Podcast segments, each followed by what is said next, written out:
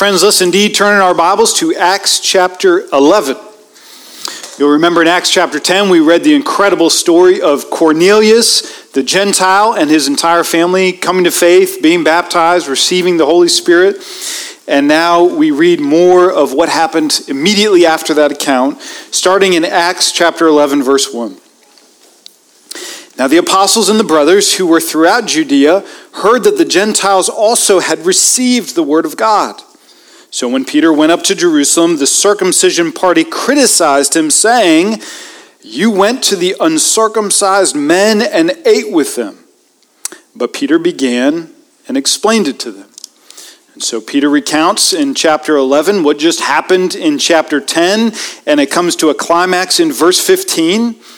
Peter says, As I began to speak, the Holy Spirit fell on them just as on us at the beginning. And I remembered the word of the Lord, how he said, John baptized with water, but you will be baptized with the Holy Spirit. If then God gave the same Spirit to them as he gave to us when we believed in the Lord Jesus Christ, who was I that I could stand in God's way? When they heard these things, they fell silent and they glorified God, saying, Then to the Gentiles also God has granted repentance that leads to life. Let's pray together. Lord, we are here because you have granted the Gentiles a repentance that leads to life, a casting off of all that we had and were and held dear and to run to Jesus and find in him the fullness of your lavish, kind, tender hearted forgiveness. Praise be to you in Christ's name. Amen. Well, friends, I love the book of Proverbs. I'm reading the book of Proverbs this week, and I love the way that Proverbs has this kind of subversive edge. It draws you in it gets you thinking about one thing, and then it hits you with a twist and surprises you. And that's often how it teaches us through those twists, through those surprises. So let me give you an example. Proverbs chapter 6 that I just read, verse 16 says, There are six things the Lord hates, seven are an abomination to him. So we're thinking, wait a minute, is it six or is it seven? How many things does God hate? And in Hebrew poetry, the six is an invitation into the zinger, which is going to be the seventh. So you read Proverbs 6:16, and we get the six prideful eyes, lying tongues, murdering hands, God hates, a person that plans evil, a person that's quick to evil, a perjurer. What's the seventh going to be? I mean, that's quite a notorious list. You've got murder and you've got perjury and you've got hands that are quick to shed blood. It must be something big, right? I mean, I'm thinking like adultery or idolatry or human sacrifice. The seventh abomination to God is one who sows discord among brothers. You walk into a body and you start to go to work on that body and you start to tear down what God is building up and you start to criticize what God is encouraging and you try to separate what God has joined together and God says, I hate that. It's an abomination to me. Now, I want you to hold on to that dark thought for a moment because we're going to dive into Acts chapter 11, which will deal with that. You've got Peter and his six friends, and they were just with Cornelius, and they witnessed a miracle they never would have imagined in their entire lives. They're in Caesarea, and a Gentile, that is a non Jew, outside the people of God and God's promises among the Jews, a Gentile has actually come to faith. That's incredible. I don't think Peter ever thought he would live to see that day. Peter had been warned about Gentiles. Peter had avoided Gentiles. Peter never hung out with Gentiles. We don't think that Peter was ever once inside a Gentile home until Acts chapter 10. And now, miracle of miracles, Gentiles have embraced Jesus. They've been filled with his Holy Spirit. The very people that Peter's mom always said be suspicious of them and have nothing to do with them have now been brought into this perfect family fellowship within the people of God. You can't make this stuff up. Jew and Gentile, one kingdom. No wonder, verse 1, that report spreads like wildfire. I mean, boom, it just goes throughout Israel. Can you believe Gentiles are actually coming to faith? It is so shocking that our author of the book of Acts, Luke, who himself is a Gentile, is very careful and very extensive to write the story. We just preached on this last week. We just saw in Acts chapter 10 that Luke dedicates 48 verses to the careful telling of Cornelius and household coming to faith. And then when you turn to chapter 11, he does it all over again. He gives us an 18 verse retelling of this Gentile conversion story.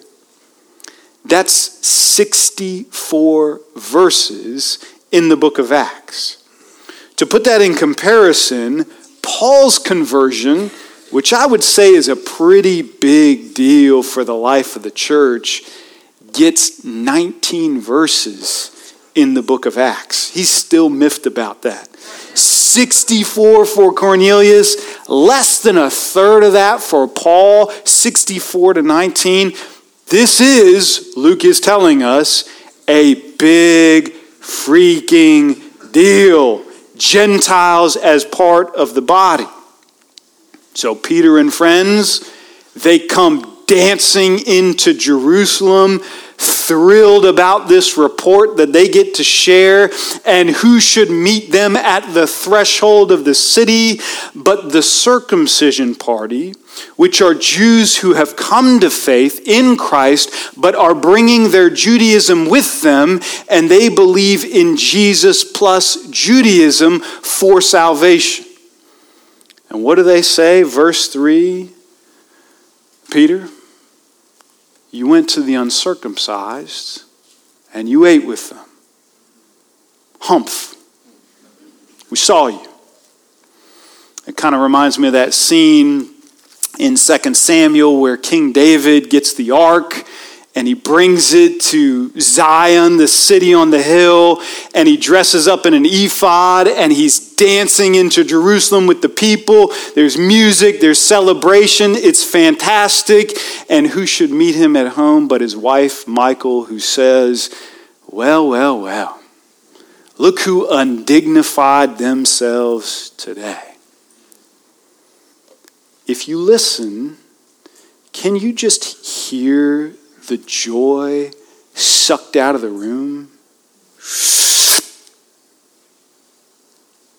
It's like when your wife comes home and says, I've been looking my entire life for this outfit, and I found it, and it fits, and it makes me happy. And the first thing you say is, well, how much did it cost? it's gone. Joy before the comments, joy after the comment is gone. I'm sorry, babe. For the first five to ten years of our marriage, I'm sorry. There's this mountain of what God has done among the Gentiles. It is incredible that He has now drawn the first fruits of the nations to Himself. This will reverberate through all of history. This will touch every single soul in this room. This is God's magnificent victory in Christ. And there's this molehill over here how it was done, where it was done, who did what. And the circumcision party just savors finding that molehill and driving it home. You see, these critics don't want to talk about what's right with God. They want to talk about what they think is wrong with Peter. That's why they don't mention God or anything that God did. They don't even mention God's name. They instead launch in with, You, Peter, we want to talk about you. They don't talk about these God's new Gentile saints. They simply say, You went to uncircumcised men. They don't want to talk about God's glorious invitation to this new table fellowship. Instead, they say, You ate with them. They're able to, and this is hard to do, this is a lifelong time of critical practice.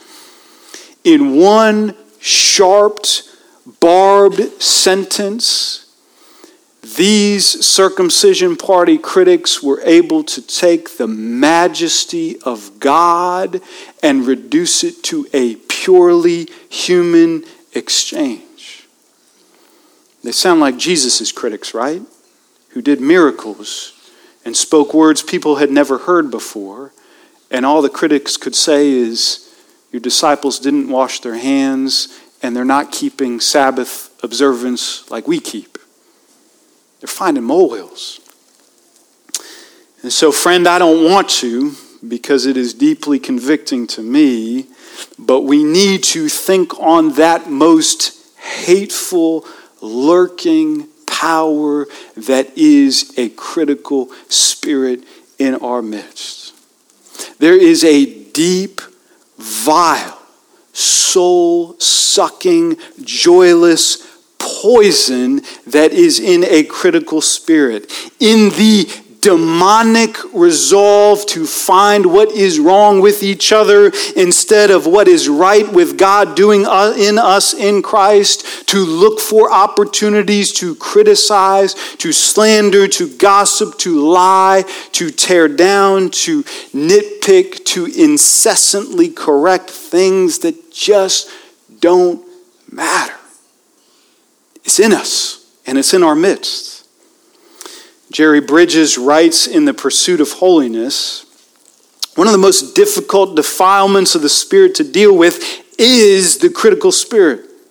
We're quick to see and speak of the faults of others, but slow to see our own needs. How sweetly we relish the opportunity to speak critically of someone else, even when we are unsure of the facts. Do you know what he means by that word relish? Have you ever felt that in the shadow of your heart where you catch someone doing, saying, believing, thinking something differently than you would have done it? And it's like this little giddy excitement that you get to point out what's wrong with another person. That sickness, that rot, that poison, it is inside of every single one of us. Now, I want to understand a little bit about what motivated these men to greet Peter and friends this way. I know it's dangerous to think on motives because it is impossible to judge a person's motives, and it can be very hard to discern. But if we can locate some motives they might have had in the moment, we might be able to locate some motives that we have in the moment when we reach for criticism instead of praise. So think about some motives for biting criticism, and you grab the one or two or four that fit you most. Maybe number one, they just had a small view of God in this moment. They thought that God thought like they thought. Have you ever thought that? Like, if it's outside of my mind, it must be outside of God's mind. If it's something different than I would do, it's probably something different than God would do. They don't even have any questions for Peter. They don't want to learn anything or hear anything or know anything. They already know because they think they and God are on the same wavelength, and the knee jerk reaction is criticism. That's a very small view of God. Number two, how about jealousy? That's the big one. I don't mind God doing great, gracious, wonderful things in the city. I just want Him to do them through me. I want me to be there at the center of all of these things. And that makes Peter such an easy target for jealousy. He's already one of the 12, and not only one of the 12, but he becomes one of the inner circle of three. He's always the spokesman. He's always at the right place at the right time. He's getting too big for his britches. Somebody needs to take him down a notch. I've actually heard people say to prideful people, God put me here to be the Holy Spirit for you. I'm here to bring you down a notch. I've heard spouses say that about each other. That's an awful thing to say. You're not the Holy Spirit. You do a terrible job of it. The Holy Spirit doesn't nitpick people like you do. Stop saying that. I read about this week a theologian. He was given an opportunity to write the faith section of a newspaper. So he wrote a few articles and got slammed in the comment section. I mean, they destroyed this guy. So after three, he gave up and walked away. And the editor came back to him and said, Hey, I noticed that you're not turning in any more articles. You know, I love your stuff and what's going on. And he said, Well, you know, people nailed me in the comment section. And the editor just laughed and she said, You know, the average reader of our newspaper has a master's degree, and the average commentator can't spell. Why did you let them take away the platform that God had given you? Jealousy is jealousy. How about number three? Pride. Oh, pride. Surely that touches all. Surely pride haunts every criticism. Surely pride gives us this superhuman ability to ignore the log in my own eye so that I can try to find the speck in your eye. Surely pride gives me this supernatural hubris that I could stand in the temple and pray, God, I thank you that I'm not like them. I'm not like people who sin. Pride, pride is a devious thing. But I think there might also be a fourth reason that is the most boring of the bunch, and that is that bitter people make bitter critics. Like, I don't know about you, but I'm at my most critical self when I'm at my most miserable self. That's what I reach for. If I'm miserable, I'm going to make you miserable. I don't know how, but I'm going to find a way. So if dad had a hard day at work and he pulls up in the driveway, quick kids, act busy, grab something. Because he comes in the door like a prowling lion seeking someone to criticize. Bitterness begets bitterness. Those might be the motives and the reasons that we turn on each other, as Paul says, to bite and devour. But I think the real tragedy of a critical spirit that we see here is it's a missed opportunity. I was so busy looking for what is blameworthy, I totally missed what is praiseworthy. Paul says in Philippians 4 Why don't you spend all your earthly days finding what's praiseworthy? But I was so busy looking for what was blameworthy that I missed an opportunity to worship the Lord for what he is doing, and I'll never get that back. It's gone in the sea of history, and a chance, another chance to bless the name of Jesus is gone. But, friend, I have a word of good news for us this morning, especially to us who constitute a room full of bitter critics. And that word is the kindness of God in the gospel. Remember that the circumcision party couldn't even bring themselves to mention God in verse 3. They tried to separate Peter from God and said, I just want to focus on you. I don't want to focus on the God who has redeemed you. They try to isolate him, to criticize him. They couldn't bring up God, but in verses 4 to 17, Peter can't shut up about God. They go on the attack about Peter, and Peter's not really interested in self defense. He does something like this God offense. He doesn't want to talk about what's not wrong with him. He wants to celebrate what is right with God. The critics are saying, You did this, and Peter is saying, No, but God did this. It was God who gave the vision and God who declared all food clean, and God who snapped me to attention and sent me to Caesarea, and God gave me the words to say, and God dropped his Holy Spirit on the Gentiles to the surprise of everybody, and God brought Jesus' words to my mind. God is everywhere here. That's why he can say in verse 17, who was I to stand in God's way? Which, hint, hint, critic, is a backhanded way to say, Who are you to stand in God's way? I'm not going to do it. Why are you trying? If God wants to shower his lavish gospel kindness in ways and means and avenues that absolutely surprise us all, the problem is not going to be with God's gospel, it's going to be with the sideline critic. God will keep doing his grace, and it's the critic who's going to need to change. And that means, and this is good news, that the gospel is as precious to us today, even as critical Christians, as when we first believed. Because Christ Himself, by God's appointment, when He stood among us, had every right in the world, because He had no speck in His eye, to point out the log in our eye and accuse us into the ground.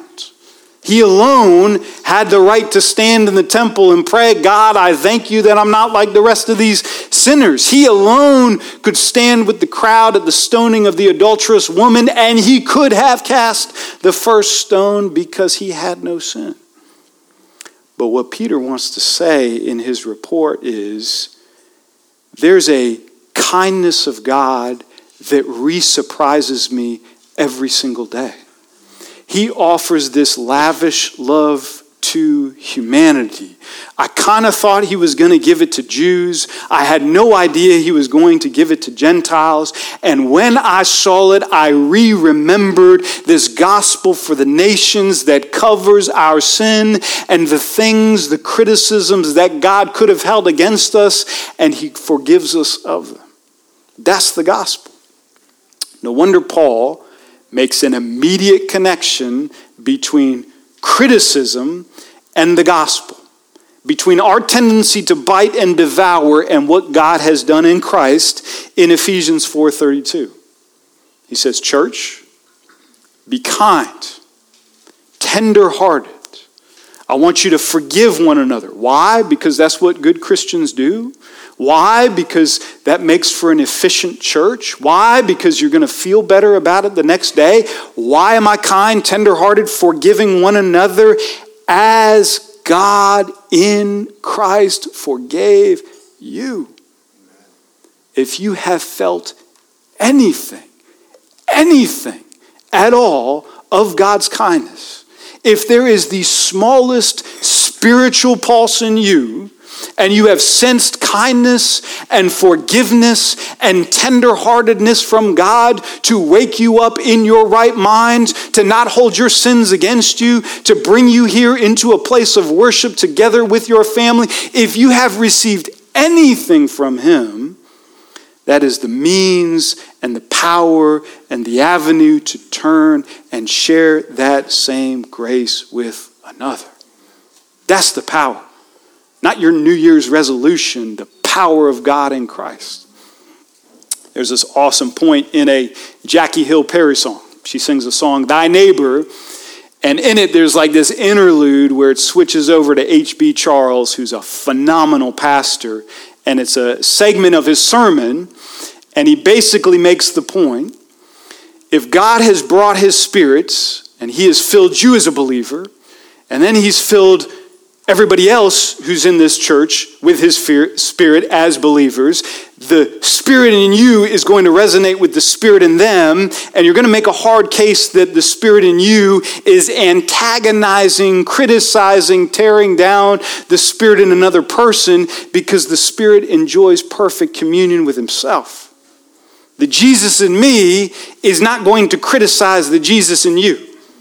Now, the flesh in me that resists him is all too happy to do that, but I'm like a magnet with a fellow believer. Even believers I don't like and don't get along with, we're just being pulled together by the Spirit because we have perfect communion in Christ by His Holy Spirit, and I can't get away from that as much as I try. That's why Peter says about 15 times the Gentiles have the Spirit. The Gentiles have the Spirit. The Gentiles have the Spirit. If this was just a simple gospel presentation and it wasn't clear what happened, we can still antagonize one another. But once the Spirit falls, the same Spirit that's in me is in this person, well, then there's nothing else I can do because that Spirit is going to join us together. And we better set about building something because the Spirit in me is not going to tear down the Spirit who is in you. We criticize, we bite and devour. God's gospel not only tells us to knock it off, but gives us real means and power to change and to live a different way so that we can see man's repentance and rejoicing in verse 18. I'd like to read verse 18 as like a giant gospel redo, okay? Here's try number one. Hey guys, Gentiles are getting saved. Verse 3. You went to the uncircumcised and you ate with them. Eh, wrong. That's the flesh. That's the devil. That's tearing down what God is building up. That's trying to cancel what God has joined together. We're going to try that again, okay? Try number two. Hey guys, the Gentiles are getting saved. Verse 18 When they heard these things, they fell silent. Sometimes the best repentance is just to shut my big mouth. And they glorify God. You said that too excitedly, Mike. and they glorify God, saying, then to the Gentiles also, God has granted repentance that leads to life. Who here this morning could use a gospel redo? Who has bit somebody this week with their criticism? And that person might even be here this morning with teeth marks a spouse, a child, a roommate, a coworker, someone in your small group. They limped in here this morning feeling the wound that you gave them. But hear the gospel, friends. God's not going to do to you what you did to them. You turn back to Him, and He offers lavish forgiveness and kindness and tenderheartedness. And as He heals you, Maybe in that power, you can turn around and heal somebody else. Thanks be to God. Let's pray. Jesus, you put me in an awful spot this morning by calling me to preach on something that I'm terrible at. And you know, I only like to preach on things that I'm good at. And so, Lord, I pray and I plead that you would tame my tongue, that I would be a man who is slow to speak angry words and quick to speak building, healing, renewing words, that the kindness that you give to me in Christ is felt on the hearers as I meet with them this week. Do that in me, do that in us. We beg in Jesus' name. Amen.